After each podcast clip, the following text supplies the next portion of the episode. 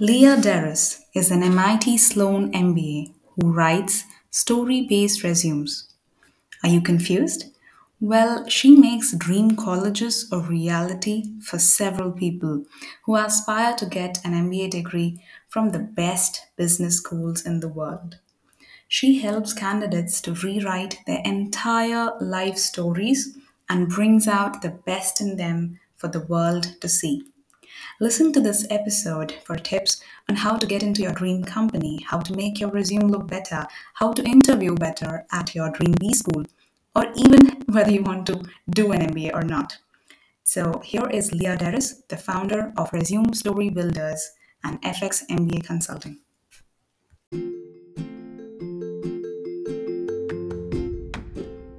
Hi, I'm Julian, and this is the WLB Podcast.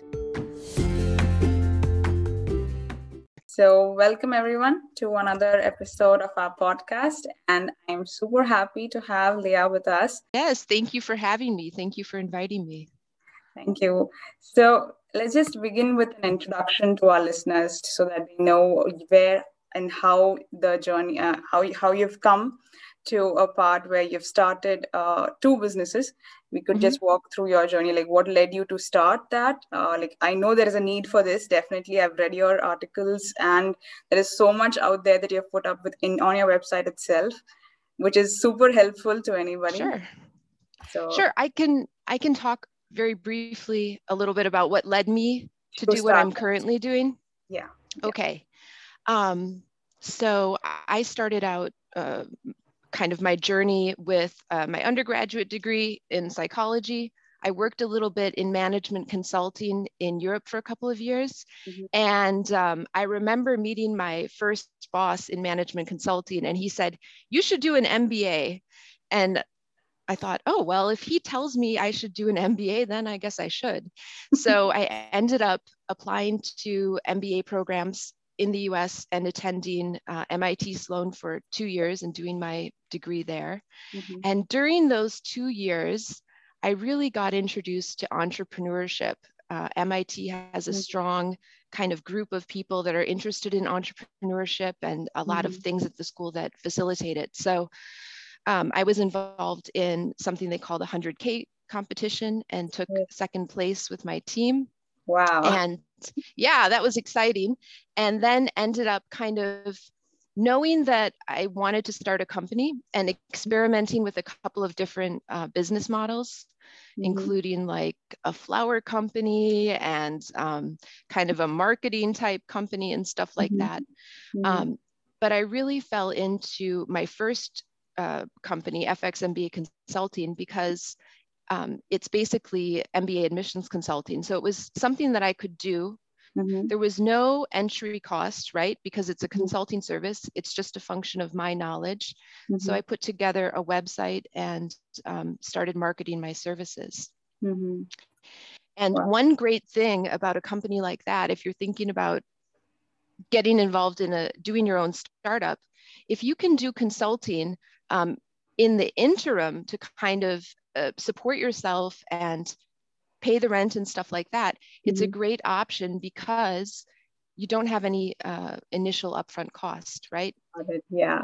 You don't have to hire anybody. Maybe you just put together a website, that sort of thing. Mm-hmm. And um, so that's kind of how I got into that. Also, it was something that I really loved mm-hmm. doing and that I still do today.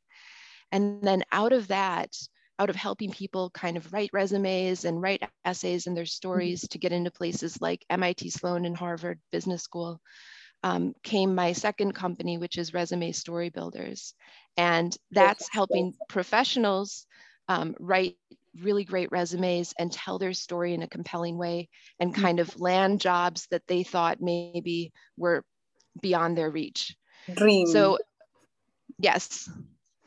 Um, and so as far as the that's a little bit the nuts and bolts of it. What I would say about myself is that probably um, I knew at a kind of young age maybe that I I didn't work well. Um, I didn't work well in big teams.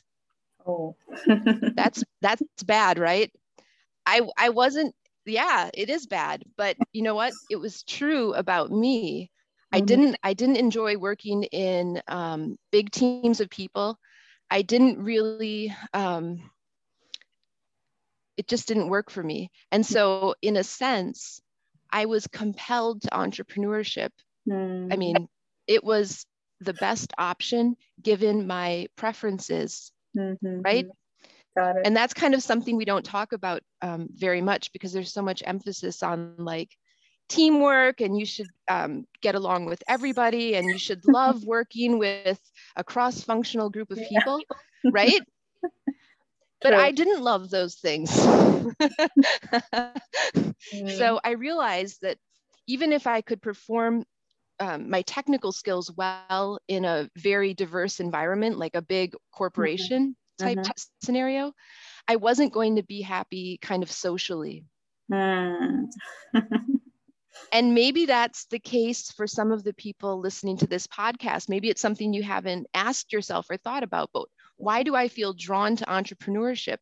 Maybe it's because I don't want to deal with people on an egalitarian level. Mm. I want to be the boss. right?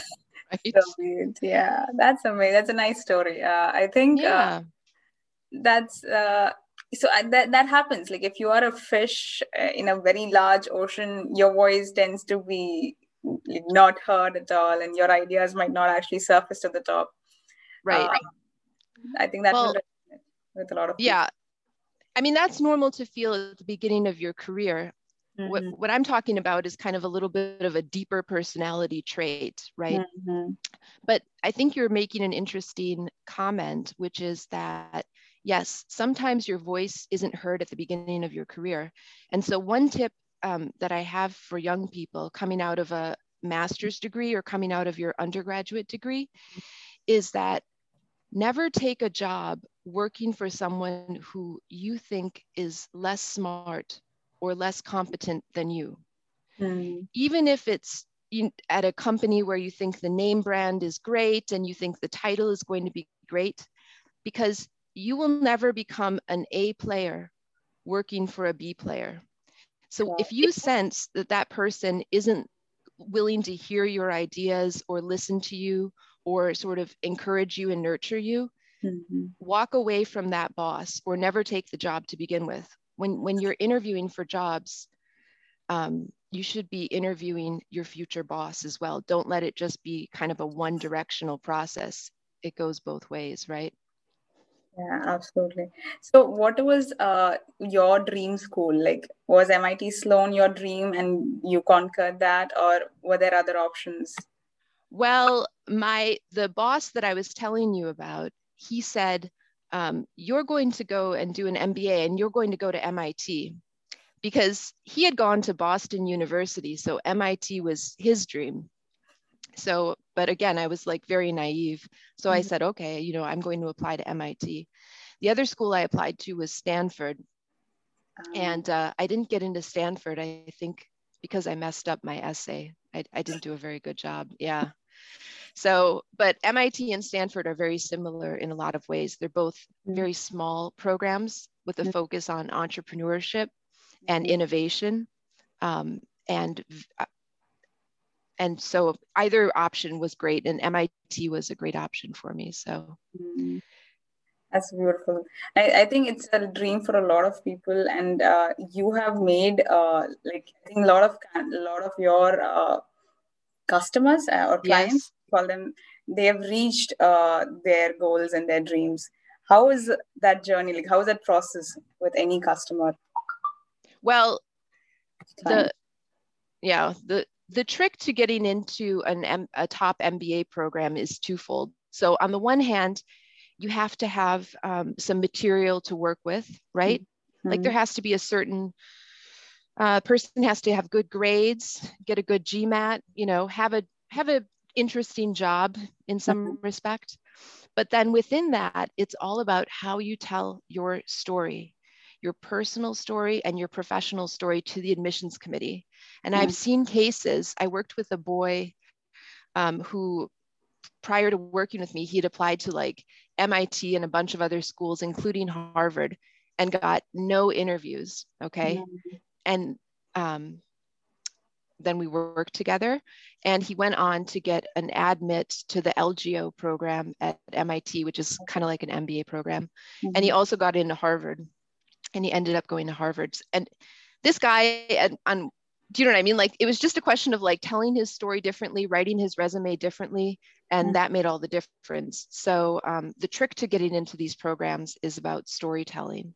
But uh, mm-hmm. I think one question that your audience might be having in their mind is, is it a, I mean, is it a good idea to to attend the program, mm-hmm. set aside whatever school you get into, right? Mm-hmm. The question of, is an MBA a good next step for me if I'd like to pursue entrepreneurship? Yeah, so I think a lot of us do have that in our minds uh, mm-hmm. because people feel there is no way to uh, get a promotion within your company. So I would just take a break of two years and do an MBA and then maybe go ahead and then get a job, uh, the one that I'm looking for. So I think, uh, like, what, what's your take on this? Like, should uh, aspiring entrepreneurs definitely go for an MBA? Did that help you? Well, if the person's um, plan is to get a job, I mean, if your plan is that you want to do entrepreneurship really, mm-hmm. and you feel this uh, really burning desire, and I think it honestly has something to do with something about your personality. Maybe you're a little bit like me. Mm-hmm. Um, then all the knowledge that you get in an MBA program is basically available online, right? Mm-hmm. Like you can Google uh, the you can Google the courses at MIT Sloan, including electives, and see the course catalog. And then you can see the syllabus. I mm-hmm. often Google like uh, the course name, PDF, and syllabus to find the syllabus.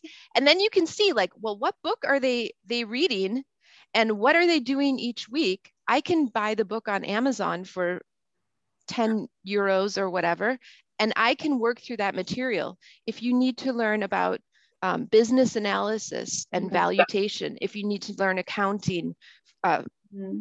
whatever, corporate strategy, that sort of thing. If you if there's something specific you want to know, mm-hmm. you can mm-hmm. just um, go and pursue that knowledge yourself. So, what is an MBA getting you? As an entrepreneur as somebody who wants to start their own company an entrepreneur uh, an mba is only putting you in debt basically. I mean lots of student loan. Right. There's unless you come from a wealthy family and some people do a lot of people that attend these programs come from very wealthy families. If you have family money and your parents can afford the program and all that stuff then I would highly recommend the program. But if you're not coming from a wealthy family, why would you take on this huge student debt? Because all that does is make you commit to working for usually really large companies mm-hmm. that can support your, if you're working in the US, support your visa and pay you the big money. Mm-hmm. But it's it's a prison sentence mm-hmm. because now you're in $150,000 worth of debt. Okay. But what about the network? I'm sorry to cut you, but what about the network? Well, yeah, that's something people talk about a lot. I, I would say that going to a going to a top MBA program opens doors in the sense that, for example, if you call up um, a venture capital or you email a venture capital firm or whatever mm-hmm. um, and you say you know i'm so and so and i you know i'm a harvard business school graduate or whatever that might make them more amenable to mm-hmm. looking at your document or chatting with you than if there's there's not that cachet there okay mm-hmm. but that's when you need to go to you know sequoia capital for millions of dollars in in funding right Okay. Um, let's take a step back because um, if if you are doing a startup mm-hmm. and you're serious about it, then the thing to do probably is to get things going. Mm-hmm. Okay. And then align yourself with somebody who you bring in as a co founder or as a business partner who has that MBA credential. Mm. They can open that door do you know what I mean? Like, why do you have to be able to do everything yourself? Yeah. If you if you want to do the hands-on stuff of getting the company started and you want to be at the helm of this company, you can totally do that.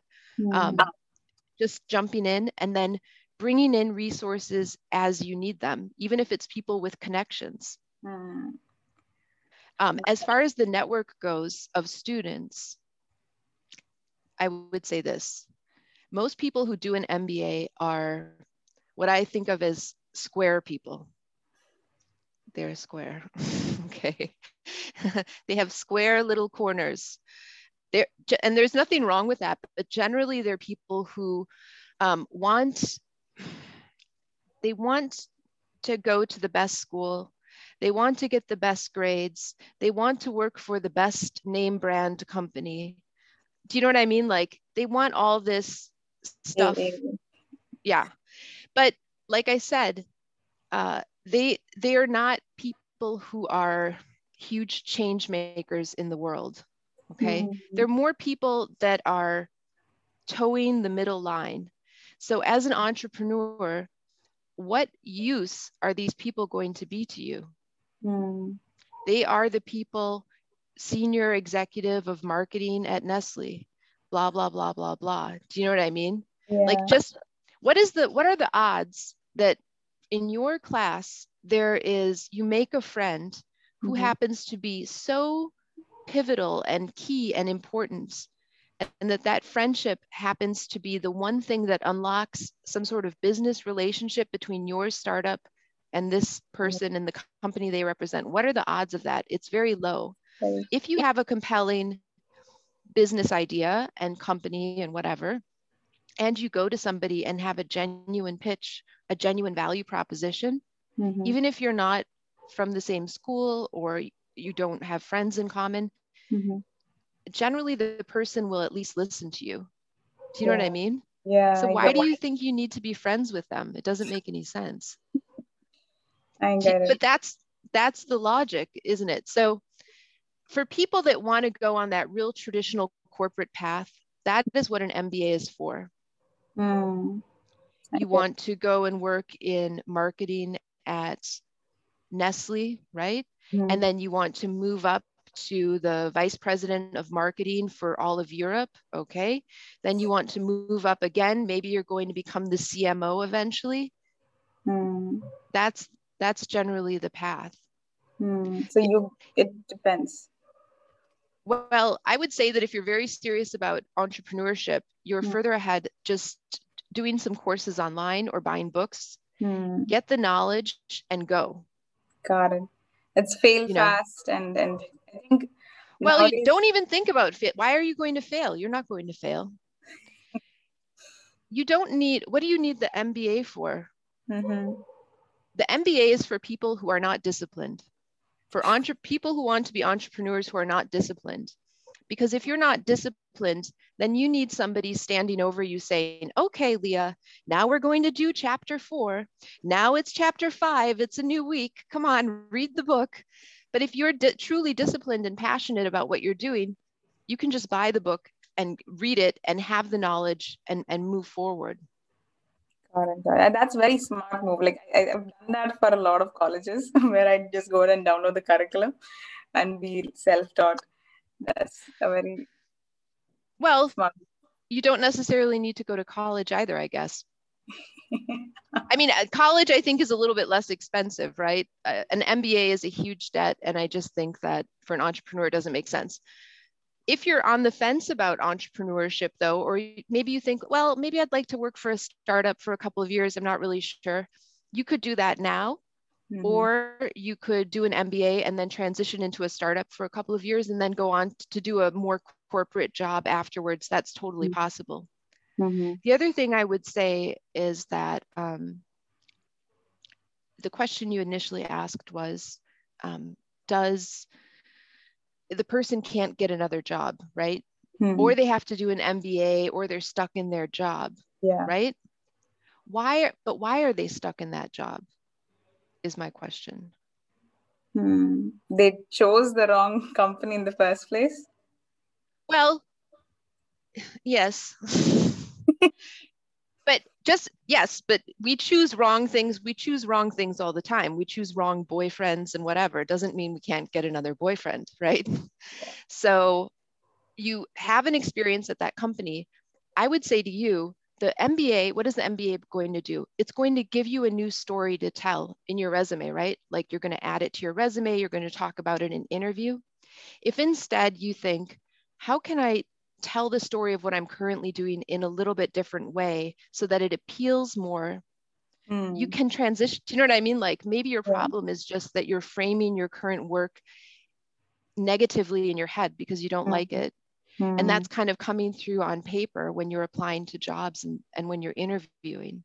Mm-hmm. So, how can you frame it in a way that makes it exciting, that makes people think, mm-hmm. I really want to work with so and so forth. Sarah or whatever. Do you know what I mean?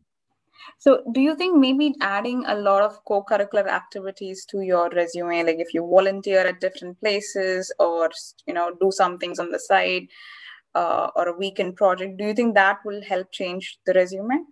That's a good point. Yes, and I always say to people, a a job is not necessarily something you get paid to do. Right? People always think of what I should put in my professional experience section of my resume is the job I'm paid for. Mm. But you hmm. can do a, so on the one hand, you can do a lot of things. A, in your company, I always say, go and talk with managers who are outside of your group or your team and say, you know what, I would really love to know more about what you do, or could I help mm-hmm. you with this project? Right? Mm-hmm. You can then add a whole section in your under your current employer about that thing. Maybe you're in finance, but you really want to be in marketing. Go talk to the marketing group. Can they do they need some research done? Could you analyze some numbers for them? Do you know what I mean? Like so that you can start building out an alternate narrative in your resume hmm. with with that volunteer work that you're doing at work. Also, you can reach out to startups hmm. and just say, "Hey, I'm Leah. I'm really good at whatever can I do some of that for you or can I do anything for you? And then you can add that startup to your resume. Mm-hmm. You don't mm-hmm. have to write, I did this for free. so it looks like it's a part time position or something like that that you're engaged with. Mm-hmm. And the mm-hmm. same thing to your point about volunteering. Yes, you can reach out to nonprofits and any a religious organization or whatever mm-hmm. and ask to run an event ask to do something in the back end, whatever, whatever the thing is that you're interested in getting into, whether it's a functional role, like you're interested in getting into marketing or HR or accounting or product management or blah, blah, blah, mm-hmm. or whether it's a sector. I really want to work in fintech. Mm. Go find a fintech startup. Go talk with uh, the Eunice Foundation, right? In and see it's do they have any volunteer opportunities? Then you can put Eunice Foundation on your resume, right? I will tell you something. I worked, I, I had a client, she works mm-hmm. at KPMG in the US. She's an Indian lady from mm-hmm. India originally. And she's one of the most senior people um, in their HR consulting space. Mm-hmm. Okay. And what the HR consulting space uh, does at KPMG basically is they give companies advice on salaries. Mm-hmm.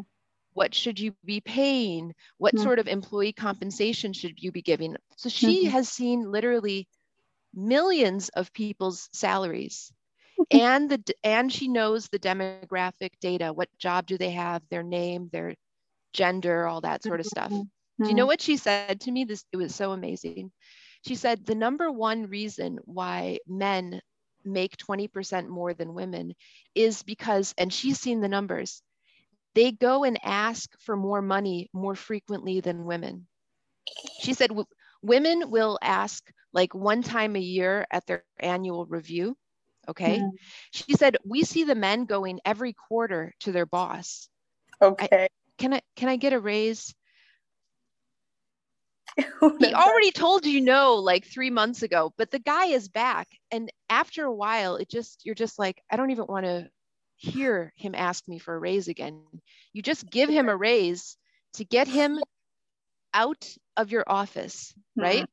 Mm-hmm. And over time, we know how compound interest, compounding numbers works, right? Yeah. And so you get 5% more this year, Hmm. and then you've got an additional 7% more the following year, and it compounds over time to, to the Mhm. point where you're making 20 or 30% more than your female colleagues. Let's go back to the point, the question that you were asking. Uh, what if he says no? Consider that he will say no. You need to, yeah, you've Yeah. got to go back. You've got to be Mm. like a dog with a bone. Till you get it, yeah. Saying no one time is nothing. Hmm. Nothing. That is, put it in your mind. The first step is the person will tell you no. That's Mm. already what's going to happen. Just count on that you're going to keep going back to him. I remember one time I hired a girl who I didn't even like.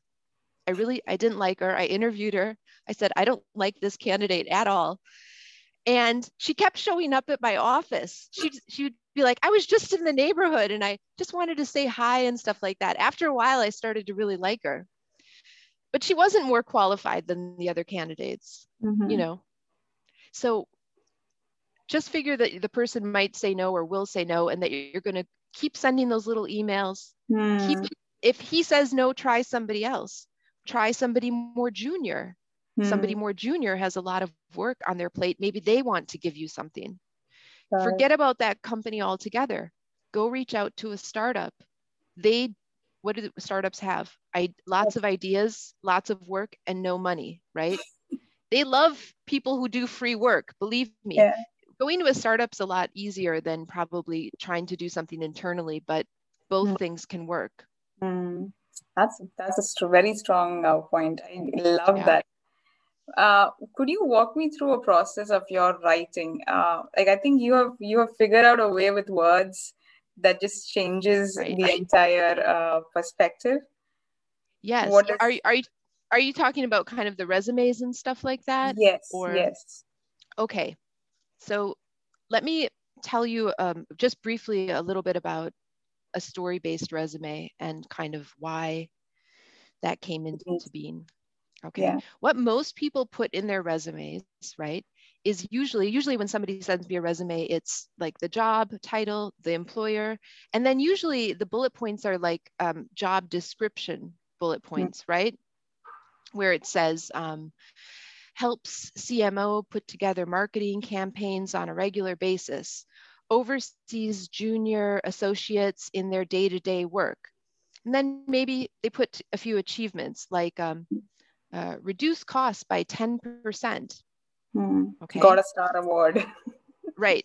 But but mainly but mainly most of the resumes I see are, are all like this. And probably a lot of your listeners' resumes kind of read like that as well. Sometimes people go online, they copy and paste their own job description into their own resume, and then they send it out into the world. Okay. But Mhm. what is the what is the effect of that? Every person who has your job can do exactly the same thing. They can copy and paste exactly pretty Mm. much the same job description, right? So as the hiring manager, as I'm re as I'm getting like 100 resumes for one job and I have the opportunity to interview 10 candidates because I don't have time to interview 100 people, okay?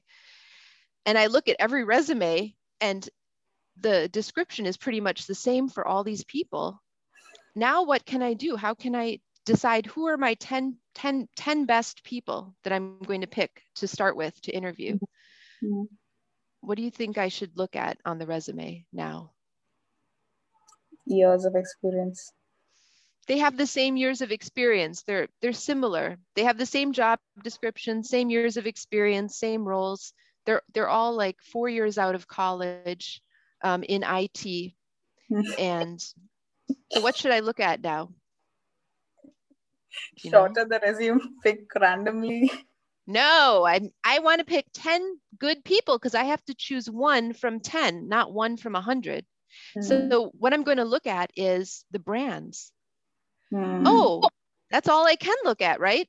There's there's nothing else to look at. All I can say is, oh, this one works at IBM and this one works at Acme Inc. Mm, IBM's a brand I know really well. And mm-hmm. okay, so this person, yes. Or I say, oh, this person went to IIT and this person went to uh, Lady Shri Ram College. Okay. Uh, IIT is better than Lady Shri Ram for, for uh, computer science. Okay. I'm going to pick the IIT person. So does that make sense to you? That that's yes. how it happens. So then people say, well, you have to go to a really good college to get a good job, mm. or you hmm. have to work at a really good company to get another good job. Why? Because your bullet points are just terrible.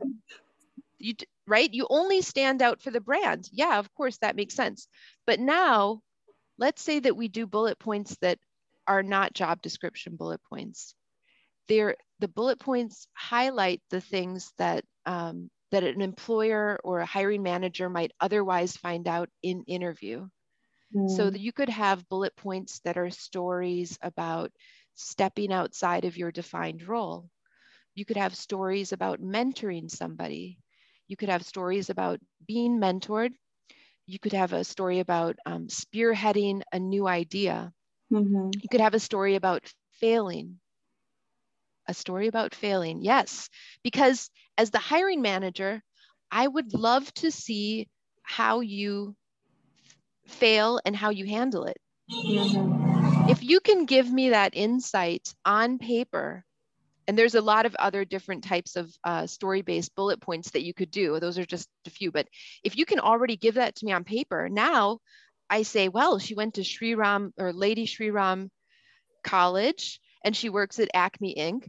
But she's very interesting. She's got interesting ideas. Mm-hmm. She's very, um, she has good social skills. She works mm-hmm. well in teams. This isn't Leah's resume. This is somebody else's. Um, and I, I have 10 spots. Let me interview this person. She sounds interesting. So that is how, I mean, that is essentially the essence of kind of why one would want to have a story based resume. Should we should we read one or two bullet points maybe? Definitely. Would that make sense? Yes, yes. Um, we... This is a client resume. This is the typical resume that I'm talking about that um, people often have. Hmm. Um, this person works in insurance mm-hmm. and they handle claims. So when you something bad happens, you get in a car accident, you call them up and you you say, you know, I need help, I need money, whatever, settle my claim. Here's a here's her bullet point about her job. It just says handles complex commercial line claims for mm-hmm. property and business damage, develops and maintains strong business relationships by regularly communicating with customers, blah, blah, blah. I mean, that's what this woman is supposed to do at work. It's the description of her job and it's what she gets paid for, but it's also what every other claim specialist in the world does. Furthermore, she evaluates claim facts, negotiates strategies to resolve them, okay? And she also trains people. So now let's go away from that and look at the new entry for Zurich. First of all, the old entry, um, with it here, what do we see about Zurich? First of all, we see that um, instead of breaking down the, the bullet points by job, see previously she had a different bullet point for each role that she had at Zurich, claim specialist one, two, claim rep, um, yeah. Yes, yes. Here we have just the bullet points all mixed together and the two jobs are highlighted here at the top next to each other, okay?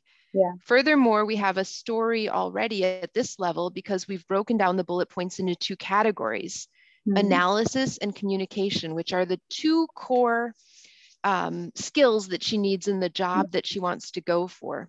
Mm. Uh, of promotion at Zurich. Let's look at one of these bullet points. Um, You've also added a summary at the very top. I think that's a summary of the entire duration. Yeah, this is what I call a cornerstone story. Mm-hmm. Earlier, she had a summary that a lot of people tend to have that was just total bullshit. Here she says something that I am an outgoing and dedicated professional with the personal motivation for success in any venture.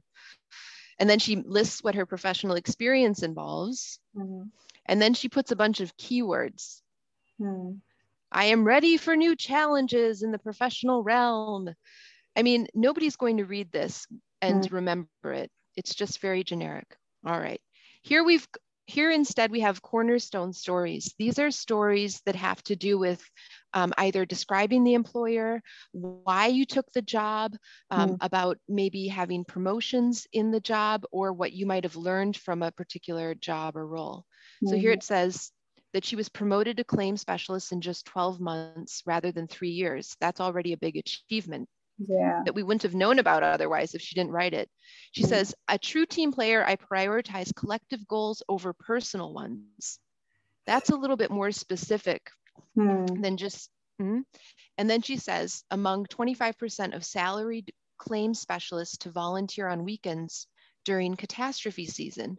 So she doesn't just say i'm a true team player who prioritizes collective goals over individual ones. Mm. she then gives an example, example. of it. Wow. Yeah. Right? And that is so important because nobody is going to believe this this basically bullshit claim here. Mm. it turns into not bullshit when we have an actual proof mm. example but otherwise it just doesn't mean anything. Mm. okay? Got it. In um in other instance of a cornerstone story at another employer, she says that um, a positive attitude, attitude is irresistible. As a policy holder at this company, she was a customer 1st mm-hmm. top notch customer service and staff were so outstanding that I wanted to join them. I applied and was quickly hired. My individ individual closing ratio results were in the top 5% of all employees promoted ahead of schedule. So here she's telling the story of how she came to this company, why she wanted to join it. Mm-hmm. And you might think, well, how, you know, is that, how is that relevant? Well, as the hiring manager, I want to hire people who have passion and hmm. this shows passion for this company. And if she has passion for this company, maybe she will have passion for my company and my team and my priorities, right? Got it. Yes. Um, so I and- think uh, just a quick uh, intervening question. The reason why her earlier resume had all of those keywords is because people have this assumption that HRs look for keywords. So when it, when it is breaking it down into a story, do HRs mm-hmm. read the entire story? They say they look at us, look at a resume only for six seconds. Well, that's because you wouldn't want to read this resume for more than six seconds. Would you? Should we, if I start reading it now, you're probably going to hang up the Zoom call on me. Investigated and negotiated and settled homeowners' property claims, provided substantial customer support, demonstrated active listening skills. I mean, it goes on and on and on. Yeah, the other one's interesting. Very boring. Yes. This yes. one, this other one's interesting. And so if you can say one interesting thing and get hmm. your reader's attention, then they're going to want to read more interesting things. Um, if you're worried about keywords, I would say on the one hand, if you're writing good stories, some of your keywords are going to come up naturally in the story itself, right?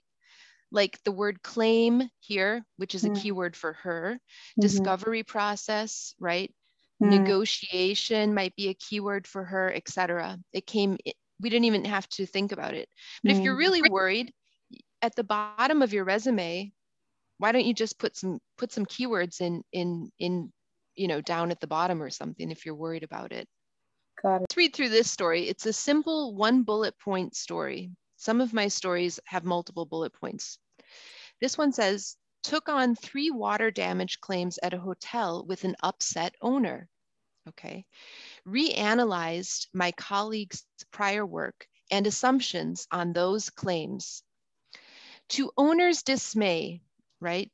I declined his $30,000 concession fee claim. So she said no, but managed to offset that and create goodwill by consolidating his three water claims into one. So presumably, even if we don't work in insurance, we can understand that the owner was unhappy about something. She had to give him some bad news about something, but she found a way, she looked for a way to make him happy Mm-hmm. by sort of negotiating three claims into one. Mm.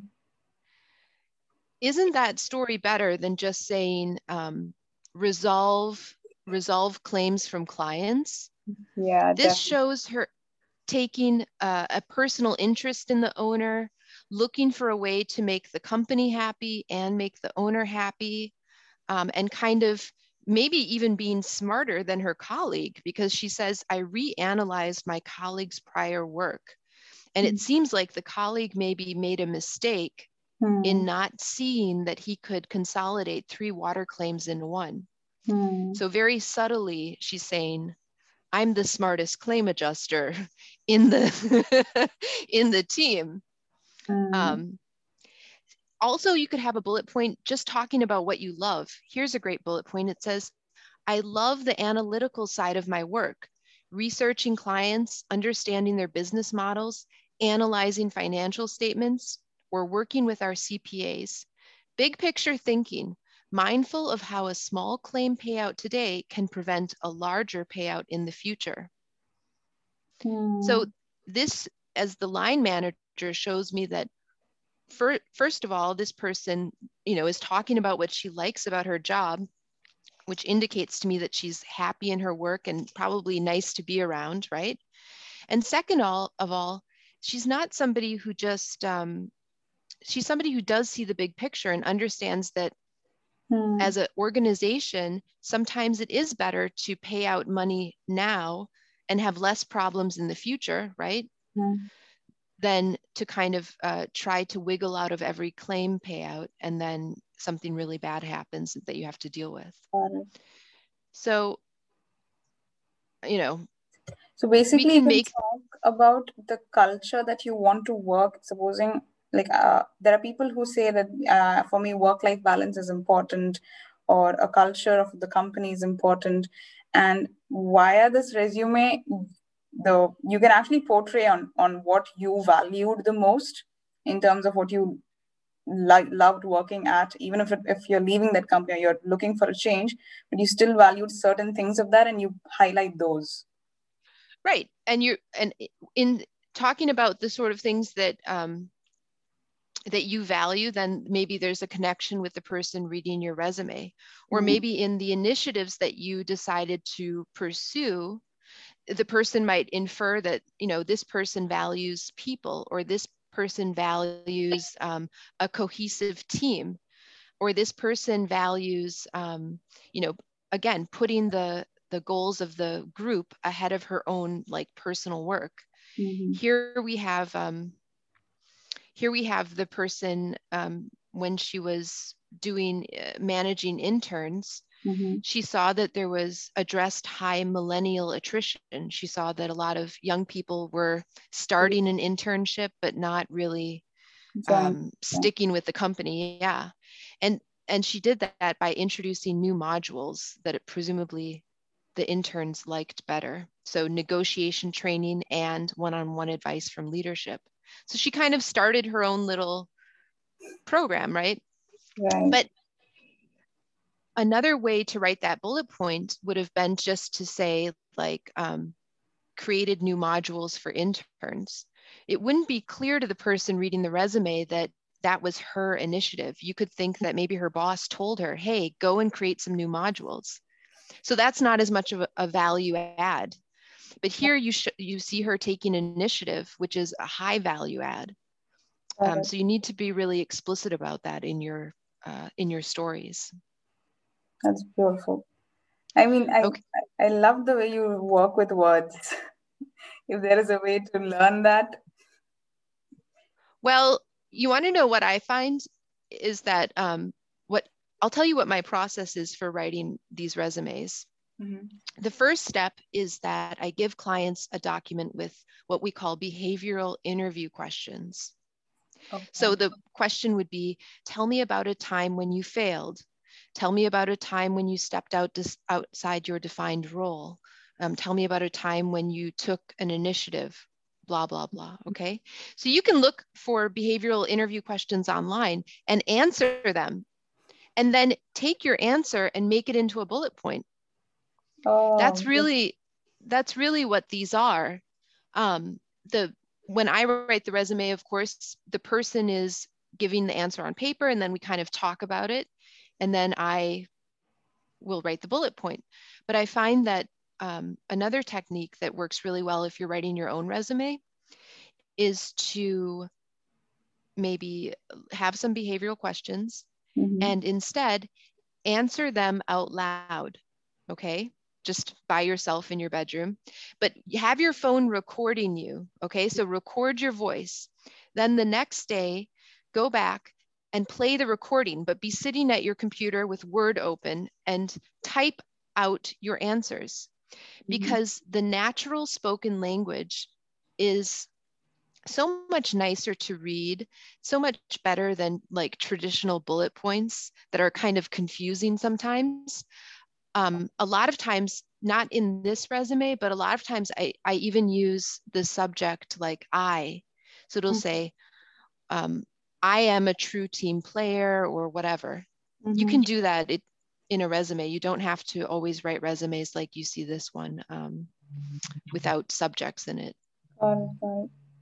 I think there's a lot of misconceptions in when we write resumes, and I think you're really right in pointing out those, in figuring out those patterns. Uh, I think I've seen a lot of resumes already. Yes. Here's this guy. Uh, he works at Experian. I thought I'd sent you this resume. Mhm. Um, so he is, okay, let's go down to his, so he's got a, I don't know how to pronounce this, Visvesvaraya, Visvesvaraya. Vishweshwara. It's from India, yeah. I'm terrible. Okay, well, that's where he went to college. Then he went to UT Austin and he did um, a master's in data mining and statistics. And Mhm. now he's doing a part-time MBA at Kellogg. Wow, Okay, and he's he's an Indian guy. got it. Okay, so his basically he starts at a place called Patni Computers in Mumbai Mhm. for a couple of years out of undergrad.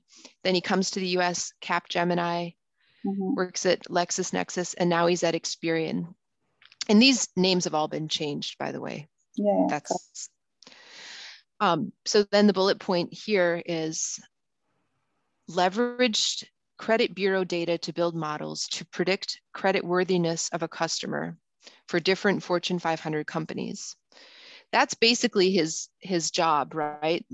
That's Fortune 500 companies come to Experian for the, his team of data analysts and statisticians to like analyze people's credit data and Mhm. try to figure out if we give Leah a credit card, is she going to, you know, pay her bill every month or is she going to not Hmm. pay her bill, right? Is she risky or not?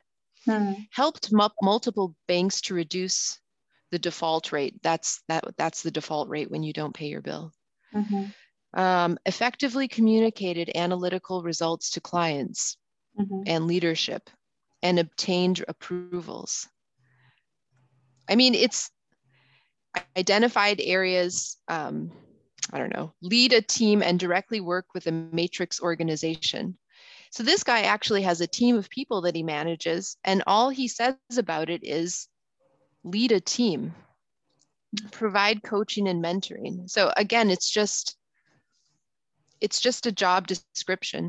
Um, And you know, if you're looking at this resume and another resume like it, you're Mhm. everybody's got the same job description. All you can look at is like Experian and be like, oh, this guy works at Experian, this other person Mhm. works at Acme Tool, and so I, I'm gonna I'm gonna interview client Z. This is a big no-no. I don't know why there's a people don't have logos, so don't put any logo on your resume. Okay. Now here's his new resume. Mhm. Okay. Here we have a cornerstone story Mhm. about about his work at Experian. It says right away, manage team of seven direct reports, consulted with clients to better understand the credit worthiness of their customers and adjust their strategies to minimize risk. On average, have reduced clients' default rate by 8%, saving them millions of dollars. Sometimes this cornerstone story area mm-hmm. can just be used to, yes, have that boring job description that I hate, but that sometimes is useful mm-hmm. um, and can help people compare between roles. Okay. So now we can have nice, interesting bullet points here mm-hmm. for our stories, but we can have a, a boring cornerstone story here that's just a, just a job description. Look here, same type of thing. Mm-hmm. Manage teams of four on a project basis. You can juxtapose. Here he's directly managing seven. Here he's managing a team of four. Um, and then he gives a little bit of a description about those teams that mm-hmm. they were dispersed teams across multiple international locations, mm-hmm. consulted to large insurance companies, blah, blah, blah. So this again is just kind of a job description, but it's helpful in, in helping me compare his progress from LexisNexis, right, mm-hmm. to Experian. Yeah. So that's okay. You know, it's it's not that you can't have a job description. It, it's just that if you do have it, you yeah. should limit it. Got it. Okay. Um, here's a great story about about a simple story about dedication. Assigned to a project with a strict timeline, which had fallen behind schedule, I spent two consecutive weekends in the office. To my delight, I received an unexpected letter of appreciation from the client. Mm. That's nice, right? Yeah. It shows that even though he doesn't probably work in the weekend or in the office every weekend, mm. when he, it was important to the team and to the company, he was willing to do it. That's nice. As a line manager, you want people that you can sort of depend on sometimes to go the extra mile. And then there's a nice letter he got from the client. So even though there's no more detail than that, I would be interested to hear that story in interview. Mm. What was the what what did the letter say? Right? That could be a question. Another thing about uh, story-based bullet points is that they set up the interview. They give the interviewer little questions that they can ask for more details about, right? So it's easier to predict sometimes what's going to happen in the interview mm. if you mm. have a story based resume and, and bullet points. Um, I've never seen a, a, point like that in any resume. Like I've hired, I think I've gone through interview resumes, like 40 of them to hire one front end engineer. Yeah. This is my second year, and I was like, I've never seen a point like this. If people mm. come up front with stories like this, wow. There's a really great story that my this is one of my favorite stories from this resume. It's from when he worked at Capgemini, mm-hmm. which I guess bought Patni computers. Mm-hmm. Um, here it is. My team. Oh, what happened?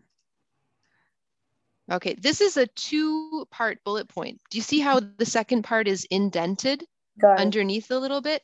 I often do this um, sometimes I'll have a main bullet point and then even two or 3 mm-hmm. indented bullet points usually not more than three. That's that's probably the limit. Okay let's read this one. It's really cool. The first bullet point says my team in india kept wondering about the leipäjuusto which is a swedish word for squeaky cheese. Does it squeak like a mouse or a door? We joked. Cultural differences aside leading a market basket analysis for over 4,000 food SKUs in Finland's largest supermarket was fascinating. The second bullet point says developed complex statistical analysis of millions of purchases to identify items purchased together. Milk and bread, of course, but beer and ice cream, a surprise client leveraged insights to rearrange the floor plan inside the supermarket and maximize time customers spent in the store. So thereby presumably maximizing profits, right? Because the longer you are in a supermarket, the more the more you buy usually, right? Yes. Wow. So, so this is a nice story. You can see that it includes a quote. We put something that was said in direct quotations. You can do mm-hmm. that. Wow. And we kind of, um, I mean, it was a really fun project that he got to work on. But he says things like, it was fascinating. Mm. Again, showing me that he he likes his work. Um, yeah. And then also still having something about how he added value to the client, right? Yeah. Notice that this doesn't contain any numbers, right? Yeah. The way he added value was simply giving the client the opportunity to rearrange the floor plan. And mm. that's good enough. That's okay. The way that you um, talk about an achievement doesn't always have to be a quantitative achievement where you say like um, increased revenue by 10% reduced time by you know one hour a day or whatever that's what you're taught absolutely but oftentimes if, if you're thinking in terms of um, highlighting an achievement through a, a quantity in only a quantitative way then you're going to limit yourself you're you're only going to think in terms of the achievements that you can quantify right mm. but you're not going to be thinking about the achievements like um, listening to an intern who was struggling mm-hmm. that is something valuable and i consider that an achievement you know taking taking time out of your day to advise um, a colleague who needed help. I consider that a greater human achievement than saving a company a million dollars. Mm, absolutely i think all, it's very contrary to the advice that you that we often get because every single company out there there's resume worded there's there are like so many companies right. trying to fix your resume resumes right they keep saying write the numbers, you know, 85%, 70 clients. well, I and sometimes I do those things when it's applicable. So for example, here's a here's a here's a giant bullet point, I guess. Mm-hmm. Look at it. It's oh. one main bullet point and then three sub mm-hmm. bullet points, okay? Mm-hmm. In the last one, it talks about I think I removed the, the amount here. I just put an X, but mm-hmm. presented initiative to CIO and senior VPs. A huge success. LexisNexis later created a standalone product from our work. And here, X million, this a num means per year. Mm-hmm. X million per year in revenue. It means that that product is currently bringing, maybe it's 1 million per year or whatever. Mm-hmm. Um, here, he built a point of sales model with 70% accuracy, which convinced the team to um, to go with his idea. He mm-hmm. here's a this is a great one. This is a story about persuasion, actually. He's persuading his colleagues. Mm-hmm. Senior colleagues were hesitant to okay a text mining tool to move forward with the text mining tool for mm-hmm. no other good reason than perhaps the fact that they had never done it before. So they were scared of something new. Mm. Persuasion is a powerful tool, tool, but sometimes the proof is in the pudding. Oh, he built a, a POC model with 70% accuracy, which convinced them. So that's how he convinced his colleagues to overcome their fear mm. and to move forward with the text mining tool and later i think it was used further also wow yeah and then later it was used i, I don't remember this whole bullet point off the top of my head um, mm-hmm. but we could make some of these some resumes available to your listeners if you want sure we can put a link or something like that and they can um, have a look at some of these examples you know in a pdf definitely just one one more uh, like so when people try to migrate from India to uh, a foreign country, what happens mm-hmm. very often is uh, foreign countries have uh, they don't have humans looking at uh, resumes anymore. They have to pass through an automated ATS. Apparently, that's what I, I think I've heard this a lot. Your resumes should filter should go through that automated I think it's ATS stands for Application Tracking System. Yeah, yeah, yeah. yeah. No, I know what an ATS is. Are you talking about the in the immigration process when, when you submit your Yeah. application? When Oh, you're going for a job, when you're jo- Ah. just submitting your resumes for a job in your own domain, uh, your resume might not fit that particular country's uh, ATS. So you have to change your resume in a way that it actually fits. I mean, clears all of those filters. Mm. Well, I think the ATS, the applicant tracking systems, are looking for keywords, right? Okay. I mean, it, it may be it, those the system may be filtering to see if there's certain keywords to pull Mhm. up a res, resume for the HR person to look at because maybe for one job they get a thousand resumes. Mhm. They Yeah. can't even look at a thousand resumes. So they're going to look at 100 resumes quickly they're Mhm. going to choose 10 and they're Mhm. going to hire one right so i mean with the ats one um, thing i would say is that you should be doing your document in word Mhm. and i use the table function in word to set up to Yeah. set up the entries Mhm. and we can provide your listeners with a resume template that they can use Absolutely. If they want but Yeah. if you're i mean honestly my approach is as follows i would do the story based resume Mhm. naturally you're going to get different keywords coming in like here's statistics Mhm. here's novel machine learning model i mean Mhm. these are words that here's data Mhm. you know what i mean like it. they naturally come in when you naturally tell your stories but if you're worried down at the bottom Mhm. you can put in some section with keywords Sure. I wouldn't put it at the top. I would just put it at the bottom. Then the computer brings up your resume. Mhm. Mhm. But you know, I mean, honestly, the thing is that we all know um, uh, uh, 10 or 12 years ago, you could build a website and you could optimize it for search by putting a lot of keywords at the bottom, right? Yeah. Yeah. But now Google is using more machine learning and different techniques for parsing, analyzing natural language, right? Mhm. Yeah.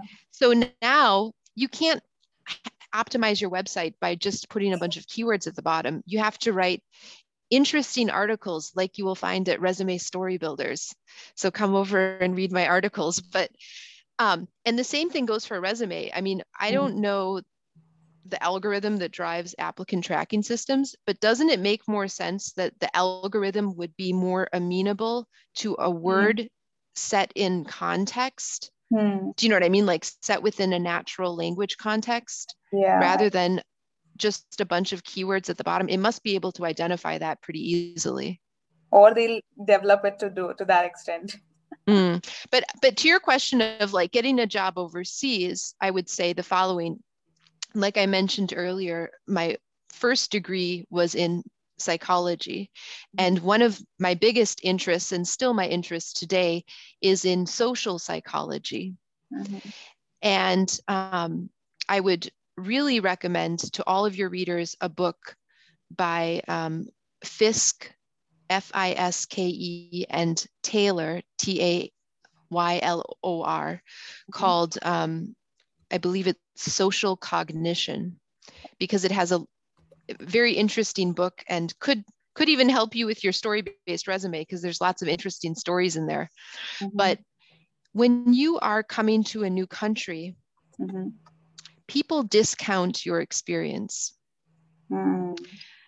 And I can say that because I'm actually American and I went to school, I went to high school in Europe and I went to college there. And then I came back to the US, right? And I remember there was one woman at a startup in New York, and this was after I finished my MBA. And she said, to, she was interviewing me, she was an HR lady, and she said to me, um, Did you go to MIT Sloan so you could get a brand on your resume? And I didn't, I was really surprised because some of the things I had done previously were really big achievements in my mind. Like I had gone to a good university in Europe and mm-hmm. I'd had a good job. But for her, none of that was good. It was only good the things you did in the US. Do you know what I mm-hmm. mean? Yeah. And people will do the same thing. This candidate here, this resume here that we still have mm-hmm. on the screen, I think. Yes. See, where did where did he go to undergrad? India, Karnataka. What's the what's the university here? Vishveshwara Technology. Okay, you have to pronounce it because I can't pronounce it. Okay. Which is a good university, a good it's not IIT, but a good engineering degree, right? Yeah. And he passed with distinction. Yeah. But you know what? Probably in the US, they were like, oh, Hmm. they don't even know what that is. So he kind of had to reestablish himself in the US a little bit, Hmm. go to University Texas Austin. I think that when people are from a different culture, Mhm. the you tend to kind of lump them together in your mind. You say, all Leah must like hamburgers because she's American, you know, or she prop, you know, whatever, whatever. And Yeah. we all kind of uh, do that. Hmm. So when you're trying to come to a new country, the thing you want to do the most is make yourself not just a stereotype, but Mhm. a person in the mind of the person reading your resume, right? So, for example, um, and even so that's why I think, I mean, obviously, story-based resume is is a great way to go. I'm going to stop sharing the resume. It's a great way to go in terms of giving people insight into how you think, how Mhm. you act, um, how you interact with people, how you take initiative in your job, right? It makes you a person, it makes you stand out. The other thing I would say too is that, so on a cultural level, not Mhm. making myself just look like, oh, she's she's Indian from India. Hmm. No. On a second level, you have to think about the job you have and the stereotypes people have around that job. So, Mhm. for example, this person we were just looking at, Mhm. client Z, the guy that works at Experian and has a degree in, you know, uh, statistics and IT. Hmm. What are my preconceptions about that person? Bad social skills, Nerd. likes to play video games. Lots of pizza boxes like stacked up in the corner of his bedroom, probably, right? Like just hangs out, mm, not a great communicator. Hmm. you know needs to be those are that may not be true but that's what i might be thinking Yeah. so you should think about what are the stereotypes people will have about me whether it's because i'm a, from a certain cultural background a Mhm. certain religious background i'm a certain gender i'm female i'm it or whatever Hmm. and then try to tell stories that are the opposite of those things nice. if you're a marketing professional you you don't need as many stories about being a great communicator maybe you need Mm. stories about analyzing data but if you're an IT person maybe you need a few more stories about being a great communicator being sociable that sort of thing Hmm, hmm, hmm. do you know what i mean Get it, I get it. so the stories you tell should be a function of um, on the one hand highlighting highlighting the things that you want to talk about but Mhm. also thinking a little bit strategically what are this person's prejudices going to be Mhm. and how can i counter them Mhm. right Yeah. Wow, that's that's very nice. So, before I move to the final question, I would like to know your thoughts on, you know, this one commonly thrown around thought or fact that VCs, you know, investors, uh, they hesitate in funding businesses that have women founders. Um, is it a myth or is it a reality? What are your thoughts? my uh, past history is that i did do an mba at mit sloan and during that time i was kind of involved in the startup scene there and i think i mean i can't really i didn't have enough interaction with venture capitalists and, and those sorts Mhm. of people to say whether they hesitate or not to invest in female companies Mhm. i do i did have a client who's a very well-known entrepreneur in india and a, a Mhm. woman and we were just talking about this subject and she was um, talking about the fact that when she got investment from Mhm. places in india and london you know it's kind of like well um, are you going to be able to handle it you know with the kids and mm-hmm. stuff like that so there's a there's there's always a double standard for women mm. and i think one of the problems uh, is that on the surface we live in a we live in a society increasingly probably in the last 20 years where mm-hmm. there's a narrative of equality of equality right yeah. like we we tell girls you can do anything education is the path forward blah blah blah right and so then we're in this mindset that the problems of being a woman and there being double standards or not being treated equally are something in the past mm. and when we come up against those issues in real life we might question in our mind is he really treating me like this because i'm a woman or is it do you know what i mean like is it yeah. because i'm not as good at uh, speaking in public i'm not as good so in a way this narrative of mm. equality now puts us in a mindset where we don't even we don't question things on that level and that can be mm.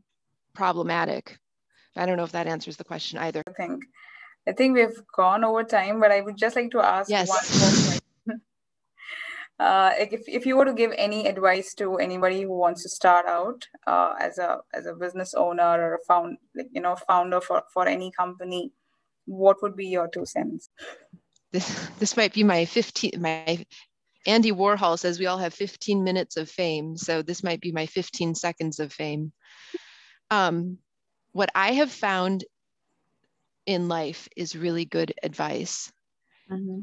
is that you don't need permission. Mm. Nobody else's opinion matters but yours. And nobody else can have um, the experience of your personal intuition. That's to say that Leah's intuition, the way I feel about something in my gut, mm-hmm. is inside of me mm-hmm. and yours is inside of you mm-hmm. and you should listen to that mm-hmm. so you don't need an a degree to validate you and say now you can be an entrepreneur you don't need your parents to validate you or your uh, boyfriend or girlfriend to validate you or anybody mm the people that do interesting things in this world, I think, look inside themselves for validation. And if you are going to be an entrepreneur, you must do that. And I would say it's the one thing that really separates entrepreneurs from other people because um, when you're in a corporate environment, you have a team around you and you're all kind of validating each other. Great mm-hmm. job, we did, right? when you're an entrepreneur, you're very much on your own. Mm. And you need to have the strength inside of you to go through difficult times. Difficult times can be when the business or something doesn't seem to be working right and mm-hmm. you have to find a solution. Mm-hmm. Difficult times can also be like financially difficult times, right? Mm-hmm. When you don't, I mean, when you don't have money. Yeah. I remember one time I had no money. I mean, there's been many times when I've had literally like no money. One time I had no money and I needed gas to go to my dad's house and to mm-hmm. eat all of his food. So I literally found a 20 euro bill that I forgot about from several years ago. And I had to like drive to this place and get the 20 euro bill changed into like $23 and go put like $17 in my gas tank so I could like go to my dad's house and eat all of his food because I didn't have any food really either. Mm-hmm. So, but you know, and well meaning people are going to say to you things like, um, you know why don't you just why don't you just get a job you know or you're you're never going to be able to you know retire or do this thing or you're missing out on this or that so mm-hmm. and those things may be true, but um, Mm-hmm. but if you feel inside yourself that you're not going to be happy doing those things that the people you know people are suggesting you do Mm-hmm. then um then you really have to listen to your to your gut you have to follow your your idea about things Mm-hmm. um, just one other really quick piece of advice on that and I, I won't keep you guys any longer is that in general we live in a world that's very like likes to look at like empirical evidence and be like the you know we we live in a very rational and analytical world right Yeah. but we don't i think we don't talk enough about intuition Mhm. and in your professional life but also in your personal life when you sense that something isn't right Mm-hmm. you know what i mean like you get Yeah. that gut instinct about or maybe somebody you feel like a little bit sketchy about Mm-hmm. listen to your gut if you know if it's a person then get away from that person Mm-hmm. or if it's a situation then get away from that situation or whatever but always listen to your intuition inside of yourself and that is what is going to guide you in entrepreneurship and more generally in life and in relationships Wow. okay Thank you for sharing that. Thank you so much. And thank you for your time. Wishing you Yes. all the best. you too this was of- it was fun speaking with you and um hopefully Yeah, same here. Loved your All right. insights. I'm sure it's going to be super helpful to a lot of people out there, and we'll stay in touch. yes thank you